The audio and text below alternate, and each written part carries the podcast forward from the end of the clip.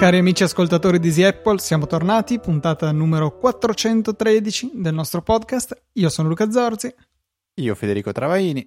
E questo è Easy Apple. Ci sentiamo la settimana prossima alle 17. ogni, ogni, tanto, ogni, tanto, va così. Si parte, non si sa neanche di, di aver iniziato e si è già finito. Luca, una settimana forse tranquilla dove possiamo parlare di quello che noi vogliamo, non di quello che il mercato o il mondo ci impone. Una parte delle cose di cui volevamo parlare le affronteremo in questa settimana. Eh, partiamo però subito con quelle che sono le, le, domande che settimana scorsa abbiamo recuperato tutto il vuoto che aveva lasciato dietro di noi. Eh, la prima cosa che volevo, che volevo segnalare è un'applicazione che ci ha appunto segnalato Fabio e si chiama eh, Notion che è un'applicazione che dice usa da 2-3 mesi e personalmente è una di quelle 5-6 applicazioni che mi hanno cambiato veramente la vita. Io quando ho letto questa mail subito ho detto bene, vado a scaricarla subito. Praticamente è un'applicazione tipo Evernote, più to-do list, più note, più qualsiasi roba, eh, con tutto, organi- dice, tutto organizzato in maniera magistrale, super semplice, pulito e intuitivo. Io l'ho provato, ho provato a scaricare questa applicazione che è totalmente gratuita, ha una versione web, ha una versione per Windows, no, Windows non mi ricordo, sicuramente per Mac, sicuramente per browser, quindi per qualsiasi piattaforma, e uh, è una sorta di uh, applicazione delle note di Apple, ma super pompata, quindi con gli steroidi. Ora, non, non, eh, non capisco il paragone con Evernote, forse perché io Evernote non l'ho mai usata e amata così tanto. Eh, però è un'applicazione gratuita, un, un, po' tutto fare, posso capire assolutamente come abbia cambiato la vita a, a Fabio. Vale assolutamente la pena di dare una curiosata se eh, queste parole di, di, Fabio e riportate da me in, in, puntata vi hanno un pochettino stuzzicato la fantasia perché a me l'hanno fatto ho subito scaricato l'applicazione ho capito che in tutta sincerità non è un'applicazione che fa per me, ma vedo dell'ottimo potenziale in, in, in, in tante persone che possono avere quelle, quelle esigenze. L'applicazione si chiama Notion. Ecco, magari sì, ricordiamo il nome. Però una cosa bella del, dell'App Store di avere così tanta scelta e in particolare l'area delle note, delle cose da fare, dei promemoria è veramente vasta e sterminata. C'è veramente qualcosa per tutti. Non è detto che tutti dobbiamo, tra virgolette, funzionare con ogni applicazione, che ogni applicazione debba funzionare per noi. Abbiamo la libertà di scegliere, di esplorare, di trovare quello che fa per ciascuno di noi. Io ho cercato, sì, e poi sono atterrato dove sono partito, nel senso che uso principalmente i promemoria e l'applicazione note di Apple con l'applicazione To Do 2 Do con, um, per, per, alcune cose più strutturate. Eh, questo è un po' quello che si adatta al mio utilizzo di questi strumenti, ma non è affatto detto che debba essere lo stesso per tutti. Ciascuno può però trovare qualcosa che sicuramente fa per lui. Sì, è vero, è vero. Poi a me fa morire uh, quando trovo delle, delle, sezioni dell'App Store, quelle nella pagina Today, che mi piacciono, inizio a, a spulciarle, curiosarle. Ce n'era di recente una, eh, questo, proprio questo weekend passato, sulle uh, applicazioni da avere per quando si va a un concerto. E si partiva dall'avere ehm, forse c'era Spotify, no, dubito Spotify, boh, non mi ricordo qual era la prima, però fatto sta che c'era l'applicazione per tornare a casa, l'applicazione per ascoltare le lyrics, eh, l'applicazione per non disidratarsi perché dicevano che è importante che quando si va ai concerti non ci si disidrata, eccetera, eccetera. E a me piace poi, intanto mi perdo nell'App Store e mi metto a spulciare eh, tutte queste pagine, sono son fatte molto molto bene, poi l'App Store, diciamo, non ho idea di quante applicazioni abbia oggi. Eh, potrebbe anche no, di essere diminuito il numero, no, però qualche applicazione. No, sì, in realtà probabilmente sì, per quel discorso eh, che ha colpito anche la nostra amata Easy Striscia. Easy Striscia, un disastro. Magari eh, Fede, mettiamo anche in questa puntata il link a Easy Striscia per chi farà in tempo a scaricarla nelle prossime due settimane.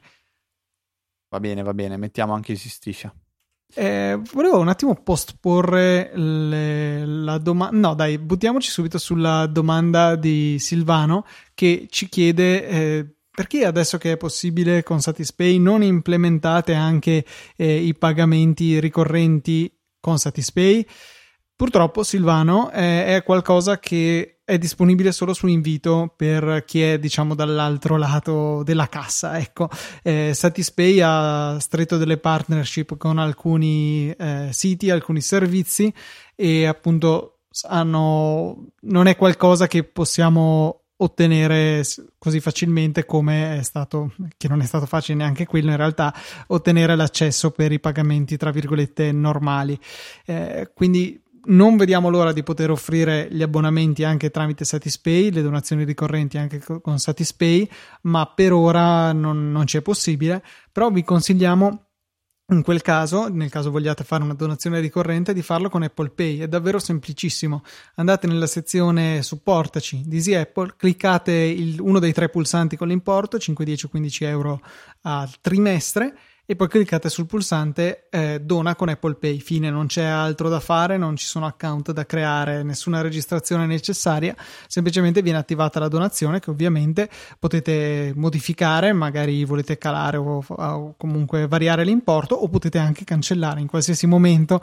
Non, eh, non c'è certo stile operatori telefonici la penale se ve ne andate prima di tot mesi, assolutamente no, è un contributo libero il vostro, non, non ottenete niente in cambio in questo questo momento se non eh, la coscienza di aver supportato il nostro lavoro che insomma con passione facciamo settimana dopo settimana da beh anche un ringraziamento anni. a fine puntata però, esatto, no è vero è vero quello effettivamente vale e poi spesso qualcuno ci ha mandato qualche due righe, insomma, che gli sarebbe piaciuto vedere lette. L'abbiamo fatto. Spesso magari è, la parola, è il, l'avverbio sbagliato, è un avverbio, spesso non lo so, non importa. Eh, però ecco, ci è capitato, magari potreste farlo anche voi. È un, uno dei regalini che vengono con la donazione, che comunque è sempre molto gradita. Grazie però a Silvano per la domanda perché effettivamente è interessante, può essere interessante per voi sfruttare i servizi che già offrono l'abbonamento tramite Satispay. Beh, io non sapevo neanche se Silvano non avesse scritto che Satispay offre i pagamenti ricorrenti. Eh. Quindi assolutamente ringraziamento dovuto a Silvano.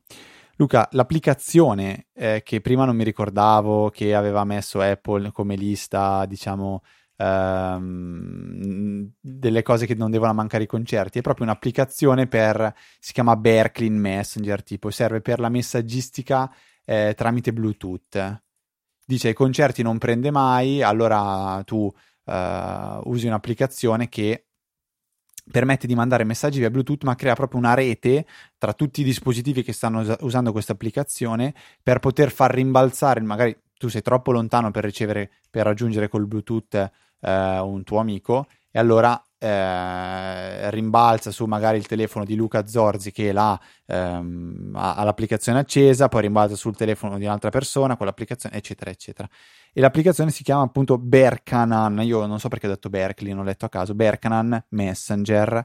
Eh, sono sincero, non l'ho usata perché non mi serviva. Però è, è, una, è una, bella idea, secondo me. Eh, ovviamente, se non è diffusa, non perde un po' del suo, del suo eh, senso. Ecco, questo, questo, questa è la, è la, realtà. Due cose riguardo a questa applicazione. In uh, primis, eh, il fatto di essere diffusa è il suo limite sul, uh, sulla messaggistica, diciamo a distanza, visto che, come dicevi, devi rimbalzare da utente Vero. a utente se sei distante. Eh, questo pot- probabilmente potrebbe essere un suo limite. E è proprio qualcosa che invece è stato toccato da Apple nella WWDC con il discorso che Find My iPhone eh, adesso viene reso esteso ecco anche a dispositivi privi di connettività. Magari pensiamo un iPhone con il roaming disattivato che sia all'estero un, iPad solo wifi non connesso alla rete che comunque va a emanare un beacon cioè un segnale bluetooth eh, con iOS 13 lo farà che viene raccolto dai dispositivi circostanti eh, con iOS 13 a loro volta, che in maniera del tutto sicura c'è una crittografia piuttosto interessante eh, dietro a questo e che peraltro pone come requisito fondamentale per poter sfruttare questa funzione che l'utente abbia almeno due dispositivi iOS abbinati al proprio eh, account iCloud e no, non è un sistema per farvi comprare più cose. E, appunto ci consentirà di localizzare i nostri dispositivi anche quando siano sprovvisti di connettività, perché basta che non ci sia vicino un utente che abbia l'app, un concetto che usavano ad esempio Tile, mi pare si chiamassero quei localizzatori tipo da portachiavi che sfruttavano una rete fatta da tutti i possessori di Tile con l'applicazione installata sui loro device, che è necessariamente un pubblico abbastanza piccolo come piccolo potrebbe essere eh, il gruppo di persone che usano Bear Canan Messenger, però persone che hanno un dispositivo iOS con eh, iOS 13 a partire da quest'autunno, beh, saranno veramente tante e veramente diffuse, quindi eh, ci cresce esponenzialmente la possibilità, la probabilità di ritrovare un dispositivo smarrito anche qualora questo dovesse essere privo di connettività. Altra cosa invece è che questa applicazione sarà un esempio di applicazione che riceverà con iOS 13 un bel pop-up che chiederà all'utente l'autorizzazione di lasciare usare il Bluetooth eh, liberamente all'applicazione perché eh, Apple sta stringendo un po' sulle applicazioni che senza informare adeguatamente l'utente utilizzano il Bluetooth e le reti wifi raggiungibili per triangolare la posizione dell'utente. La maggior parte delle volte l'obiettivo è questo, tracciarle. Eh, con iOS 13 viene mostrato un pop-up di sistema non appena l'applicazione tenta di uh, ottenere l'accesso a queste funzioni del dispositivo, un po' come avviene con l'accesso ai contatti, alla localizzazione, cioè non è un qualcosa che le applicazioni possono eludere. Appena toccano quella funzionalità del sistema operativo appare un pop-up che rende evidente all'utente cosa sta succedendo e ha permesso di identificare eh, quali applicazioni applicazioni fanno uso di queste funzionalità pur senza che ce ne sia un apparente bisogno. Indovinate un po' chi ci sono tra queste app? Beh, c'è evidentemente Facebook, c'è Google Maps, insomma, tutte quelle aziende che hanno interesse a tracciare gli utenti eh, hanno utilizzato questa funzionalità che finora su iOS passava un po' in sordina, come era mille anni fa con l'accesso ai contatti che era automatico e default per ogni applicazione. Qui Apple ha chiuso i rubinetti, cioè è necessario passare per un'esplicita autorizzazione da parte dell'utente, che secondo me è una cosa veramente doverosa, eh, ma anche solo per un concetto di essere informati di cosa fa l'app. È un dato potenzialmente sensibile la nostra posizione, sicuramente è un dato che vogliamo divulgare col contagocce o, e con consapevolezza. Il fatto che Apple si muova in questa direzione mi fa veramente piacere. Io ho visto forse Marco Arment che faceva vedere, o forse addirittura era, eh no, senza addirittura, mi sa che era Gruber, faceva vedere Arment. quante applicazioni Arment era? Arment ne aveva guardava sul suo iPhone erano Google Maps quante applicazioni usavano il Bluetooth senza motivo esatto nel caso di Arment per l'appunto erano Google Maps l'app della Tesla Waze Healthmate e Castbox lui immagino non abbia Facebook quindi non, non gli è apparso cos'è Castbot? Non lo so, un'applicazione boh. E... No, pensavo fosse qualcosa di Overcast, Cast. No, no, no, no. E poi ha retweetato un tweet di un tizio che non ho mai visto dove la sua lista è ben più lunga e non riesco nemmeno a vederla. Eh, su, perché t- tanto è lunga su, sul tweetbot mi si ridimensiona. Comunque, ecco, adesso sono riuscito a zoomarla, vediamo se ci sono un po' di applicazioni. Google, Google Maps, YouTube, nessuno stupore qui. Eh, Ikea, ma quello magari ha un senso per localizzarti nel, nel negozio. HBO, Netflix, ecco anche Netflix che ragione ha di farlo. Healthmate, boh, un po' di applicazioni più o meno mai viste. Ecco, sarebbe gradito che queste applicazioni ci spiegassero perché hanno bisogno dell'accesso al Bluetooth. Amazon anche. Eh, a proposito di novità di iOS 13, c'è una cosa interessante, secondo me difficile anche da scovare, cioè se cancellate un'applicazione di cui avete un servizio di sottoscrizione attivo, vi viene notificato prima che, uh, prima che la can- le, la, la, la, l'applicazione venga cancellata. Um, l'ha trovato Vitici, nel suo caso non vedo che applicazione è, non lo riesco a vedere, quindi evita di, uh, cioè permette di evitare di magari cancellare, non so, dico Netflix o, o comunque adesso va tanto eh, di moda avere un business model di applicazione a, a, ad abbonamento, quindi state cancellando una qualsiasi applicazione per cui state pagando, boh, vi viene detto prima e compare un pop-up e vi permette di dire tieni la, la sottoscrizione, l'abbonamento oppure portami a, alla pagina dove posso eventualmente eh, cancellarla. Anche solo e... perché magari la gente si aspetta che con l'eliminazione dell'applicazione con essa se ne vada anche l'addebito. Non è così, l'abbonamento può esistere in maniera indipendente dall'app. Ecco, in, in, questo, in, questo, particolare caso era Overcast, tra l'altro. Infatti c'è Marco Armen che dice: Questa è una grandissima novità, però aspetta un momento. molto, molto bello. E un'altra novità bella che Luca, non so se abbiamo già citato o soltanto condivisa sul canale di Telegram, è che si potranno cancellare le applicazioni direttamente dal tab degli aggiornamenti dell'applicazione App Store. Vero, così se ti rendi conto che c'è lì un abbonamento, eh, sì. una, un aggiornamento sì, sì. pendente da parte di un'app che in realtà non usi più da secoli, la butti via direttamente da lì. La realtà è che poi, eh, beh, due cose. Una che non è la, sì, è la realtà, ma non era il punto che volevo eh, sottolineare, è che è stato spostato il tab aggiornamenti, adesso è in un sottomenu eh, con l'idea che lasci gli aggiornamenti automatici e ti affidi al fatto che funzioni, non è del tutto scontato. E, ehm, e l'altra cosa, appunto, che io sono proprio di questi, cioè io non vado mai a guardare gli aggiornamenti, lascio che si facciano, tranne se magari qualcuno dice: Oh, è uscito un nuovo aggiornamento della tal app e vado a scaricarlo in, auto- in manuale, ma in tutti gli altri casi non entro mai a vedere quali app sono da aggiornare. Eh, a meno che non devi farlo perché altrimenti non si aggiornano. Questo succede al tuo amico Federico. Vabbè. Queste cose a parte, Luca. Torniamo sulla nostra scaletta. Usiamo ancora incredibilmente Wunderlist. Noi, cioè, dopo anni che eravamo convinti che sarebbe scomparsa questa applicazione, in realtà è unkillable vive vegeta e continua a funzionare bene. Ha avuto la settimana scorsa un attimo di defiance, c'è stato un piccolo problema alla sincronia, ma poi è rientrato e rimane, secondo me, perfetta per il nostro utilizzo. Rimane molto interessante invece eh, l'aggiornamento dell'applicazione Shortcuts che arriverà con iOS 13. Eh, ricordiamo che tra l'altro Apple ha fatto la scelta, secondo me discutibile, di integrare in iOS totalmente Shortcuts, cioè è un'applicazione preinstallata e non eliminabile, che se da un lato magari era un, un, mezzo necessario per potergli dare accessi più profondi al sistema, dall'altro vuole anche dire che sono legati agli aggiornamenti del sistema operativo per quelli dell'applicazione, che insomma non è che mi piaccia tantissimo, però tant'è. La cosa interessante è che con iOS 13 arriveranno una serie di trigger che possono scatenare l'esecuzione di eh, diversi workflow che andiamo a definire, di diverse eh, serie di azioni. Ecco.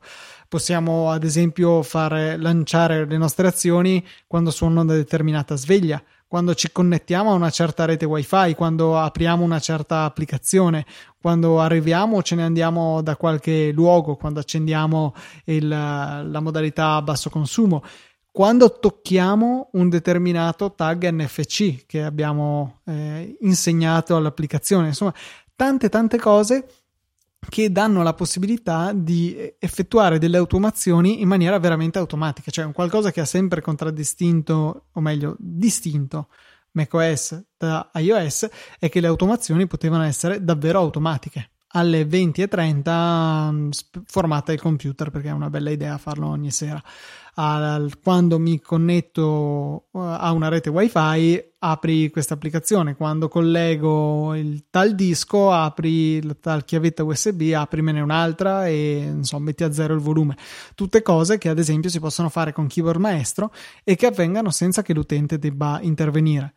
Con eh, shortcuts con eh, comandi in italiano l'applicazione che fu workflow questo non è possibile eh, bisogna manualmente andare a lanciare nostra, le nostre azioni, quindi dire esegui questo, esegui quell'altro, che poi in questo e quell'altro possono esserci anche molti passi, molte azioni, però il loro lancio doveva essere manuale. C'è un'applicazione che si chiama Push Cuts, mi pare, se vuoi metterla nelle note Bella, bravo. Com'è si chiama, scusa? Push Cuts. Ah. Q-C-U-T-S. Eh, Sviluppatore napoletano, immagino. smettila, no. Eh, che consente di farci mandare delle notifiche push, ad, ad esempio quando andiamo o cioè quando arriviamo ce ne andiamo da determinati luoghi e a determinate ore che ci consentano di lanciare eh, i nostri shortcut, però è comunque limitante e si appoggia a un'applicazione terza. Con un'integrazione così totale con iOS, secondo me è veramente un passo avanti considerevole. Su Mac Stories troverete linkato nelle note della puntata una lista che ha redatto Ryan Christoffel eh, relativa appunto a tutti questi trigger, quali sono e come funzionano. E poi ne ha parlato anche Federico Viticci un, nell'ultima puntata di Connected, anche questa troverete linkata nelle note della puntata. A partire da un'ora 10 minuti e 57 secondi eh, potrete sentire la spiegazione. Una cosa interessante che ha detto Federico è che l'esecuzione di questi trigger, tra virgolette, automatici è, automatica fino a un certo punto, o meglio, solo per alcuni di essi, solo per quelli che richiedono una specifica interazione dell'utente.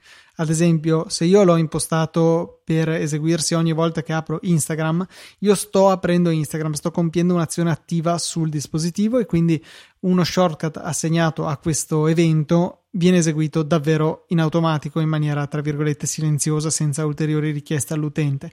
Viceversa, se la richiesta è di eseguire qualcosa alla talora, lì non stiamo facendo niente col telefono a quell'ora, potenzialmente potrebbe essere su un tavolo ignorato dal mondo e in quel caso verrà chiesto all'utente di procedere con l'esecuzione dello shortcut.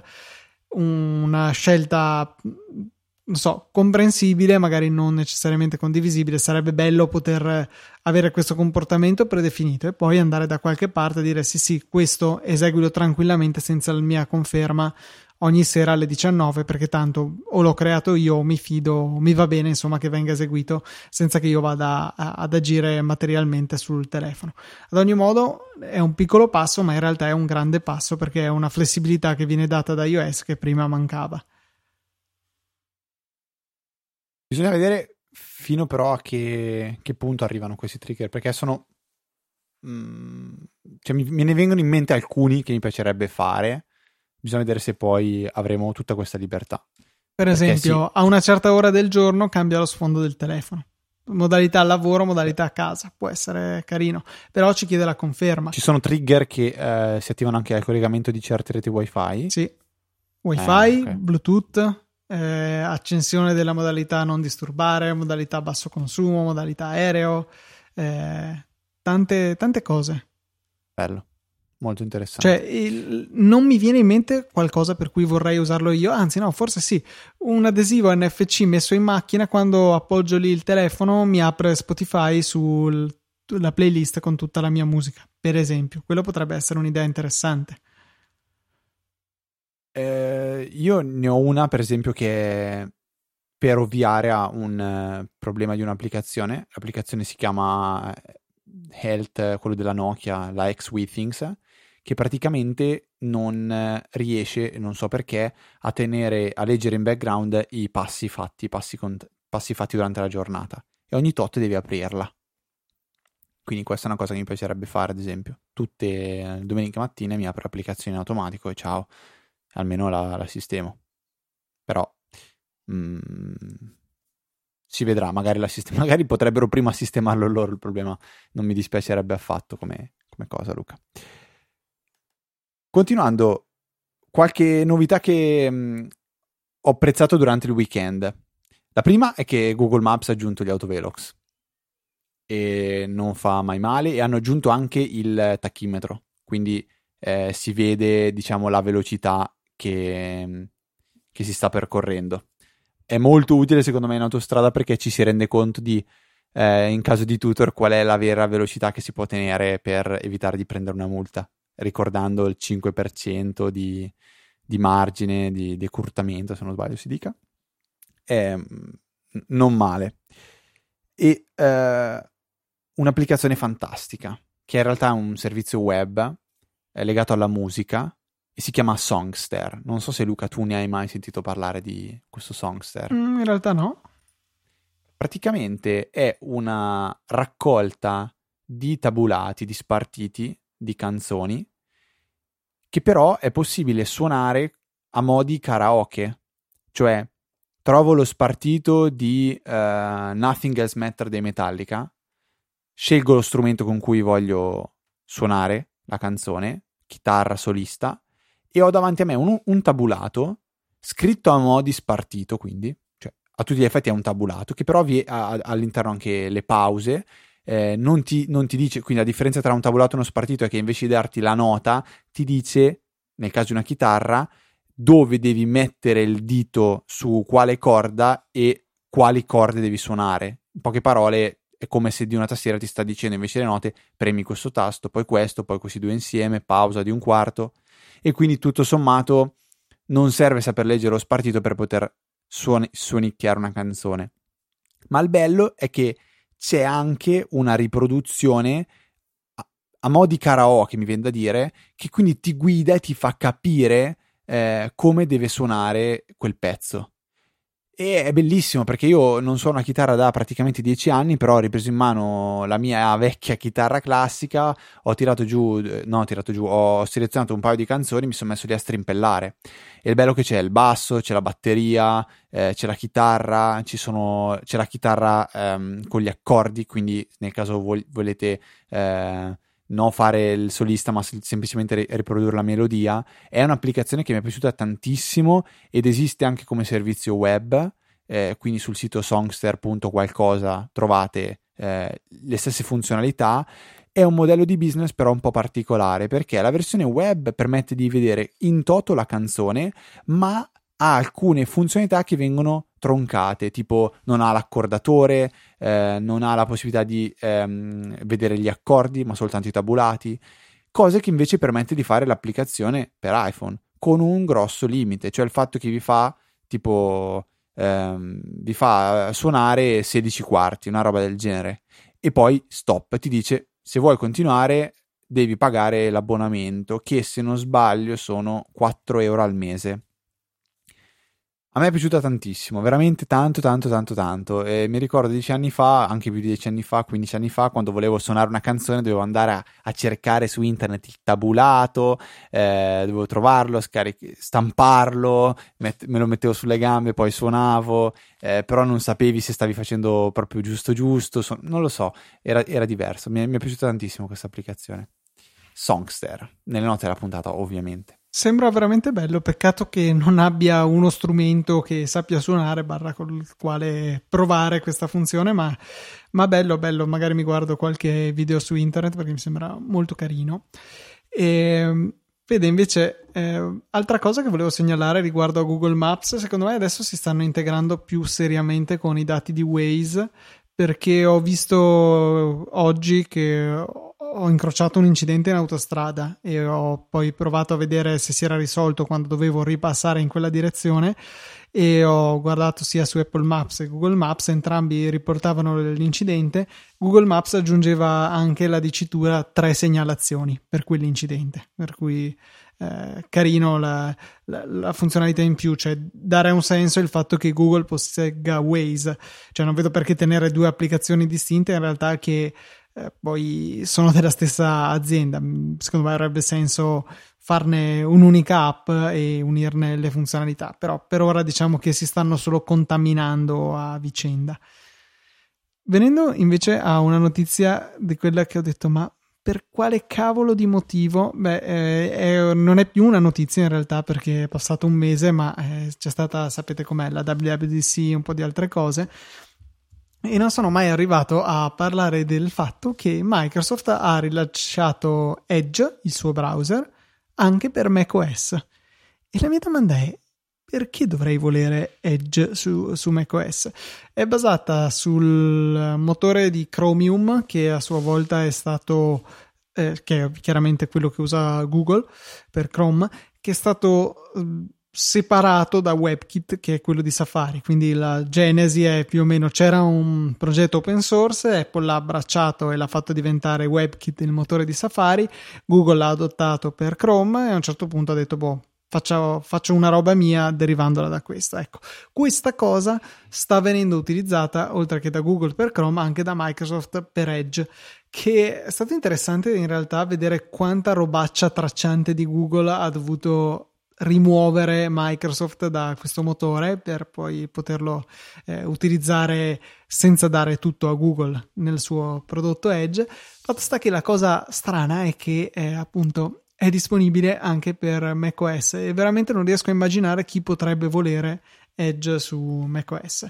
Forse chi vuole usare il motore Chromium ma senza usare cose derivate da Google, non lo so, mi sembra, mi sembra una scelta strana. Io mi sono limitato a guardare qualche screenshot e notare che insomma non è che proprio sia un'applicazione a casa su macOS. Quindi, boh, non so se tu hai a se sapevi questa cosa, B se l'hai provato, eh, però ecco, mi sembrava una notizia peculiare il fatto che Microsoft mille anni dopo Internet Explorer, che per un periodo era stato il browser di default su Mac, si sia riaffacciato nel, dove l'erba è più verde, qui nella, nella valle incantata di macOS, e ci abbia dato questo browser di cui francamente non si sentiva il bisogno. Oh, la mia esperienza con Edge è quel per quel poco che l'ho usato, cioè su PC eh, in azienda dove non c'era installato Chrome, eh, la mia esperienza è proprio stata traumatica. Cioè, è... sarà un caso, eh, perché però di una lentezza. E anche, anche a caricare video andava a scatti da morire, mentre poi apri la stessa cosa con Chrome e va, va bene. Ed è strano perché tutto sommato il core è, è, lo stesso. Adesso, adesso, è lo stesso, cioè Microsoft ha gettato la spugna con il suo motore da qualche mese e utilizza, barra utilizzerà quando uscirà dalla versione alfa o beta che è adesso, eh, utilizzerà quello di Chromium. Cioè, ok, quindi ho usato ancora il core di Microsoft. Sì, diciamo, esatto. Oggi. Eh, eh, non okay. so fa, come si chiami, però. Cioè, fa, fa male, fa male alla vita. Tempo pe- cioè, un, non so, io odio le cose lente eh, le odio veramente tanto, ma penso anche tu Luca. Eh, odio anche una cosa che è successa a Firenze mh, mm, circa tre settimane fa, poco prima del WWDC. Non ne ho potuto parlare, però me lo sono tenuto in un cassetto. E succede che io devo acquistare dei biglietti per, eh, per, perché mi serviva usare l'autobus per spostarmi. Biglietti che adesso, in verdina studiata, costavano 1,50 euro. 1,50 euro compri al tabacchino. Finché a un certo punto non trovi in centro a Firenze il cartello a una fermata di un autobus con scritto compra il biglietto tramite un sms valido 90 minuti eh, basta mandare un sms al numero con scritto eh, non so dico una stupidata autobus Firenze e ehm, e automaticamente riceverai la conferma con il tuo codice e dico bah figata poi sottoscrivo leggo eh, costo 1,80 euro e io dico ma scusa un secondo perché uno deve pagare di più per comprare il biglietto tramite sms quando è evidente o difficile da provare il contrario che i tuoi costi siano molto più bassi questo chi lo sa, compro... cioè, de- de- dipenderà da chi gli offre il servizio di pagamento eh, tramite ma, sms. Ma porca miseria, eh, ho capito, ma porca miseria, ma devi stampare la carta, distribuirla, eh, comprarli, i biglietti, eh, limiti ai tabacchi, cioè mi sembra una roba proprio quasi per disincentivare questa cosa, cioè eh, il paperless disincentivato, cioè come se da domani ti dicono ti, se vuoi il biglietto stampato eh, ti costa meno se te lo do digitale. Ma, ma dove? Ma dove? Cioè, non lo so, è, è una cosa che, che, non ho capito. Sicuramente avranno dei costi per l'invio degli sms, cioè è, è questo il problema, il servizio. Che ma mettiti d'accordo, fallo costare 1,40 euro invece che 1,50 euro e vedrai che aumenterà talmente tanto che raggiungerà un volume dove inizierai veramente tu a risparmiare gli altri a guadagnare. E non dico che elimini la carta, ma quasi. Ma io farei, cioè è proprio una roba che mi cozza con, eh, con il progresso, secondo me. Far pagare di più una cosa digitale di una di una cartacea che poi va, va soltanto buttata. Va soltanto buttata. Vabbè. Per, per, non aggiungere il costo dell'inchiostro della macchinetta che deve timbrarti il biglietto. Ne aggiungo un altro. Esatto. Esatto. E ci tenevo a utilizzare questo jingle che era un po' che, man- un po che mancava, sì. Senti, un altro paio di robe al volo volevo, mm, così, volevo raccontarti. La prima è che eh, questo, questo, weekend stavo utilizzando le mie fantastiche AirPods che adoro, adoro, adoro, adoro, adoro, ma mi sono reso conto che essendo in un ambiente, mm, diciamo, un po' rumoroso, il volume era basso. Era basso e mi sembrava troppo basso. E facevo, non dico fatica a sentire la musica, però riuscivo a sentire distintamente.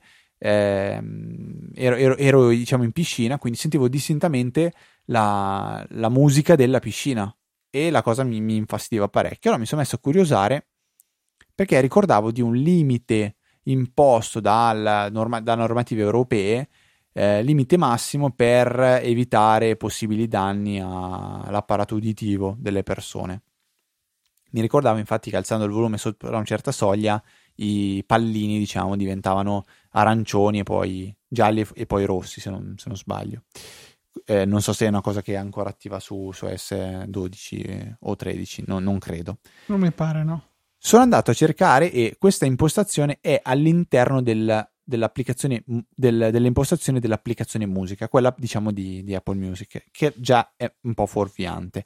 Ed esiste una voce che eh, riguarda proprio il limite del volume e ce l'avevo disattivata. Ho ben pensato di attivarla e disattivarla. Boom. Come ho attivato e disattivato questa funzione, mi ha sparato il volume al massimo reale. E era un volume, diciamo, quello che mi ricordavo che doveva essere. Quindi non so cosa è andato storto, magari si è impallato qualcosa con qualche aggiornamento, non ne ho la più pallida idea, però è un consiglio così che vi, eh, vi, posso, posso, dare. Provate, vi mettete l'AirPods o un paio di auricolari e poi andate a attivare e disattivare questa voce, è un limite che è nell'impostazione dell'applicazione musica, cioè impostazioni, poi c'è music e lì c'è un livello. Attivo, disattivo e boh, si è alzato tantissimo il volume. Molto interessante, un test da, da fare tutti quanti. Non tanto per eh, potersi spaccare i timpani con eh, la musica, quanto perché a volte ci sono video, in particolare secondo me, che sono davvero, davvero bassi eh, come volume e quindi eh, o siamo nel silenzio totale o non riusciamo a sentirli. Quindi darci quel pochi decibel in più magari ci aiuta a sentire meglio. E ultima cosa, Luca, è come si fa a vedere quanti passi hai fatto con l'iPhone?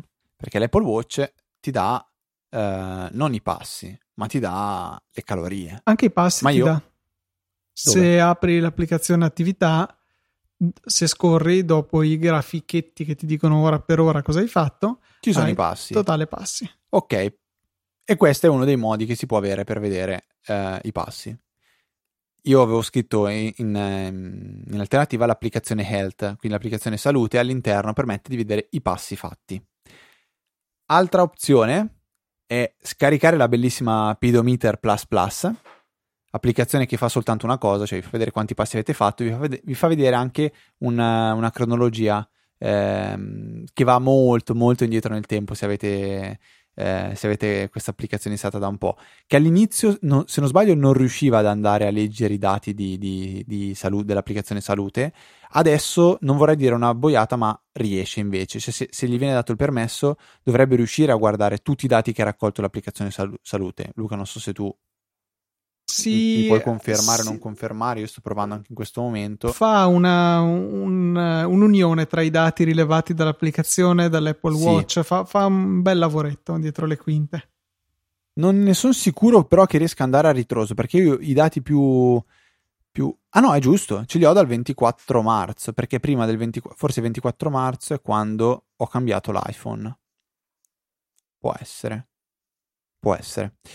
Perché, scusa, adesso non mi ricordo una cosa, Luca. Ehm, se adesso io cambio iPhone, i dati della salute se li porta dietro? Sono salvati sui cloud? Se ripristini il backup, sì. Non no, no. sono sincronizzati, diciamo, come potrebbero essere le note. Peccato, molto peccato che ancora questa cosa non c'è. Ehm, quindi, oltre a Pedometer Plus Plus, un'altra funzione è quella signora che mai ci ricordiamo che ci può rispondere a certe domande, cioè Siri si può chiedere a Siri dimmi quanti passi ho fatto e lei ti risponde. Vediamo in questo caso Luca, tanto per vergognarmi. Quanti passi ho fatto oggi? No, beh. Non posso rispondere alle tue. Perché ha capito che vergognarmi di quanti passi ho fatto. Proviamo. Quanti passi ho fatto oggi? Purtroppo non posso rispondere alle in questo momento non ha voglia di rispondere. Scusa, domanda. provo io, no? Perché adesso scommetti che a me va con la stessa domanda. Quanti passi ho fatto oggi? Ah, mi apre l'applicazione attività sull'Apple Watch, però mi ha risposto. Devo pro- tu stavi provando sull'iPhone? Sì, sull'iPhone, ovviamente non andava. Sta zoccolo. Eh? Oh, aspetta, fammi provare sull'iPhone. Quanti passi ho fatto oggi? Uguale, non risponde, però posso, puoi trovare le informazioni che cerchi sull'app attività. Per qual motivo però dall'Apple Watch andava? Io ho fatto questa prova, probabilmente l'avrò fatta sull'Apple Watch a questo punto. Vabbè. Eh, unlucky, unlucky. Oh Luca, io ho finito di dispensare consigli e rompere le balle a te e a tutti gli ascoltatori, quindi non so se c'è altro che vogliamo aggiungere oppure possiamo passare ai ringraziamenti. Ma diciamo che con la scusa di presentare il prodotto della settimana annuncio che ho aggiornato il mio iPad dopo un secolo. Eh, grazie alle sagge offerte ho trovato un'offertona sull'iPad Air eh, modello base di nuova generazione eh, quello 64 giga wifi il primo iPad che prendo wifi eh, perché alla fine lo utilizzo tre volte all'anno un po' di più forse la, la connettività cellulare su iPad e era talmente una buona offerta sul modello solo wifi che l'ho presa. Alla fine l'ho pagato 3,99 che mi sembra ottimo e sono molto soddisfatto, dispositivo super veloce, cosa che non po- cioè un aggettivo che non potevo assolutamente abbinare all'iPad da qualche anno.